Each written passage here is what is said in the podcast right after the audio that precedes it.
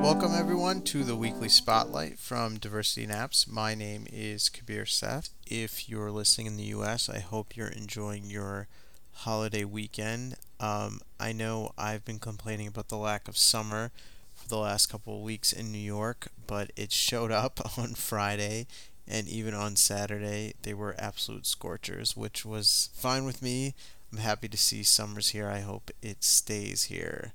Um, if this is your first time joining us on the weekly spotlight, Diversity in Apps is a grassroots coalition. We're made up of researchers, producers, and educators, and of course, parents. And our mission is to raise awareness and engage in research about the need for inclusive, equitable, and diverse children's media.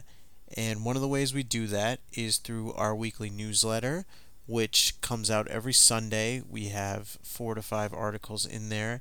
And what we do on this podcast is really highlight a couple of them, um, try to entice you to go out and read them and share them with like minded folks. Um, another segment that we have on the show is really where we bring on folks from the children's industry. They uh, they come on to talk about their research. They come on to talk about the work that they're doing um, big companies, small companies, established, etc.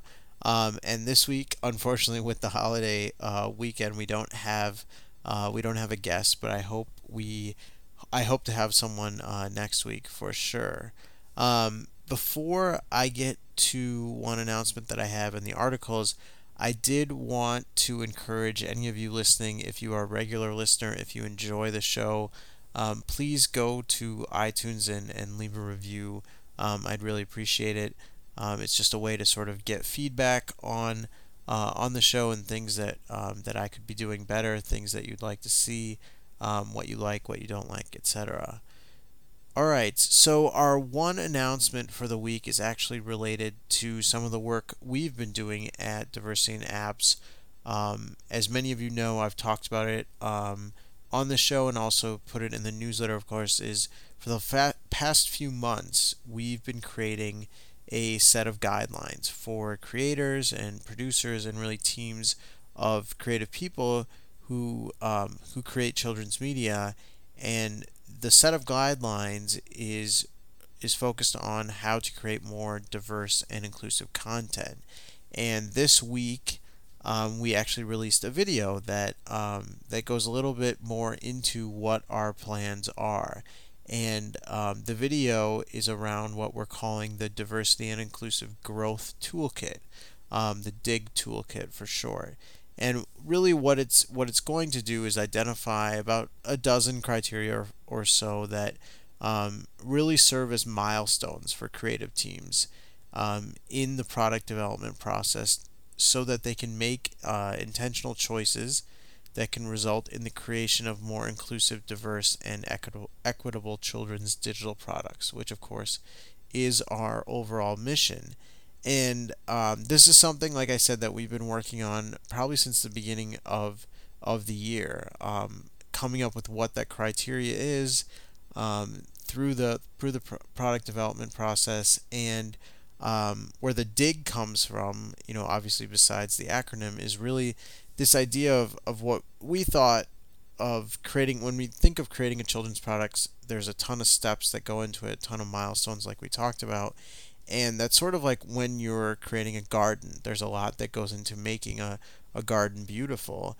And we sort of found a way to take this criteria and match it up to those steps of, of creating a garden which you'll sort of see in in the video and um, the dig toolkit is going to have a set of these activities for, for teams to work through um, related to uh, you know as they go through these steps of, of the milestones. And the other piece that we're going to have is which i'm really excited about is a set of best practice case studies. So we're going to talk to companies from all over the children's media landscape and you know these are companies that are striving and achieving diversity and inclusion um, with respect to to these milestones, and that's really where um, you know we need your help. If you know of companies or if you are a company that would make a great case study, send us an email, um, diversityinapps at gmail.com.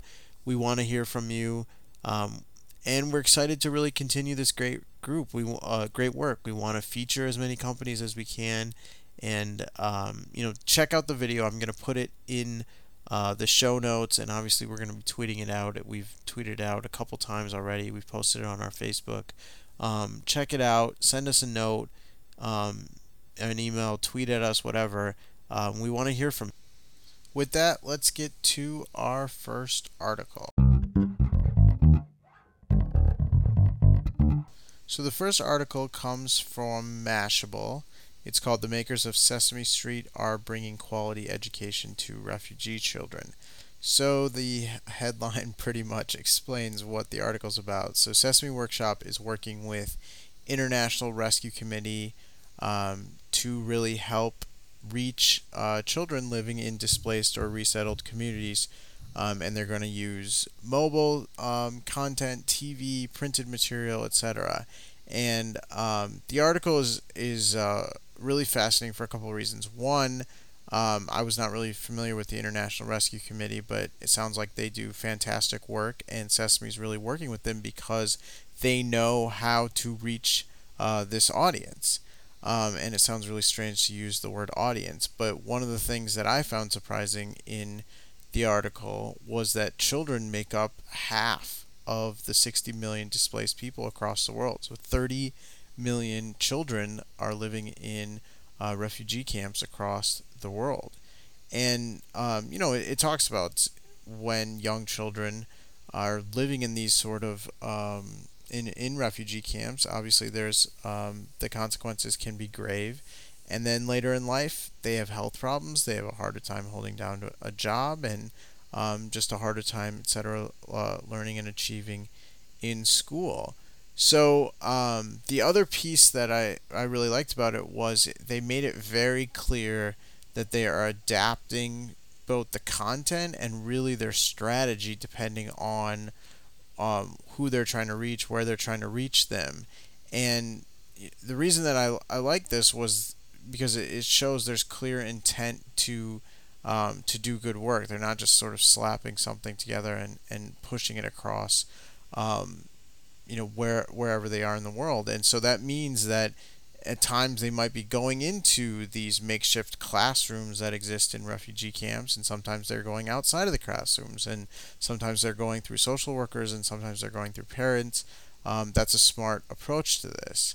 Um, one of the things they talked about, and we had put in a newsletter um, a couple weeks ago was um, you know uh, Sesame Street had created the first uh, Afghani puppet, and so this was to uh, you know appeal to that particular audience um, with with the puppet and the article says that recent research shows that fathers in Afghanistan changed their minds about sending their daughters to school after watching the local language version of Sesame Street, which it says what the local name is. Um, I'm not even going to try to pronounce it, but um, it's it's in there in the article. That that's um, that's amazing um, and and really um, great to hear. And so what what this talks about um, is sort of there's four things that trying to reach an, an audience in displaced uh, communities is really you you run into you know, a lack of funding for education in emergencies, country specific policy restrictions, a lack of research and evidence on what types of programs work, and little measurement and transparency around education costs. So, you know, the third one there, evidence on which types of programs work. So they don't, they're not working with a lot of data here, which is again a huge reason that they need to be flexible and they need to adapt. And um, you know, they say that they aren't trying to to make this go very fast, and they're they're kind of frustrated with the fact that, but they want to make an impact. They want to do it right, and so the plan is to to put up a um, a pilot program within the next six six to nine months, which is, is which is great news, and we'll be following this and sort of see how how it goes. Um, the second article this week is in Time Magazine. Um, it's by Tim Bajarin. I think I'm pronouncing that right. And it talks about the uh, the Maker Faire that happened um, last week in uh, at the San Mateo Event Center. Um, obviously, there are Maker fairs all over um, the country. I'm sure New York has has plenty of them. This is sort of considered the granddaddy of them all. Um, 150,000 people are expe- were expected, um, and you know it, it's a place where if, if you're familiar with maker fairs, children's really get hands-on experience. So they're um, playing with electronic gadgets. They have um, you know robotic kits. They're flying probably drones now. Um, and they just it's, it's sort of like tinkering um, they're learning how, how these things um, come together what it takes um, to program them what it takes to build them software hardware etc um, and the the big ones google, google intel microsoft they're all sponsors of this um, and the reason the article caught my eye was one one it was tweeted at us and two it talks about how um, with maker fairs, there's always a, a lack of minorities. And um, they talked about in this particular one, LinkedIn, um, Roboterra, and ThinkLogix, these three companies actually brought 4,000 students from underserved communities uh, to the show to see demos and play um, with the various projects. So, um, what what the author says is is sort of the you know it's not necessarily that the, these companies weren't making an effort, but he he said that the tech community as a whole needs to work harder um, to get all genders um, and and and races um, to really be focused on on STEM and because it's it's the future and um, I was a little disappointed that you know he didn't really go into what those efforts could look like or even talk about programs like you know like Girls Who Code that um, that are trying to do something about that. So, um, you know, I, I, I understand it wasn't the point of the, the piece overall, but it was a sort of a missed opportunity. And one of our goals at DIA is really to turn the website or the app or whatever it looks like is really be a place where parents, educators, anyone looking for information like this, like programs that are trying to do something about um, the STEM gap in uh, in the country, you know, wh- where can they go and find organizations either locally or nationally that are, are doing something about it? And um, it just it got me thinking on, on a need to compile this list and and you know be a source for parents or whoever, maybe even folks in the media who are looking for this information. But overall, I thought it was a good piece about the continuation of, of the maker movement and how it's really grown from a small grassroots movement to something mainstream and massive, which is um, you know super important for the country and and you know sounds like you know kids are, are naturally gravitating towards it. Um, so so check out those two pieces as well as the list of um, Spanish related apps that we have in the newsletter this week and we also have the um, the Lego piece, which I'm sure many of you have seen um, in the Atlantic this week. So that's gonna do it. Thanks everyone for listening, and we'll see you back here next week. Hopefully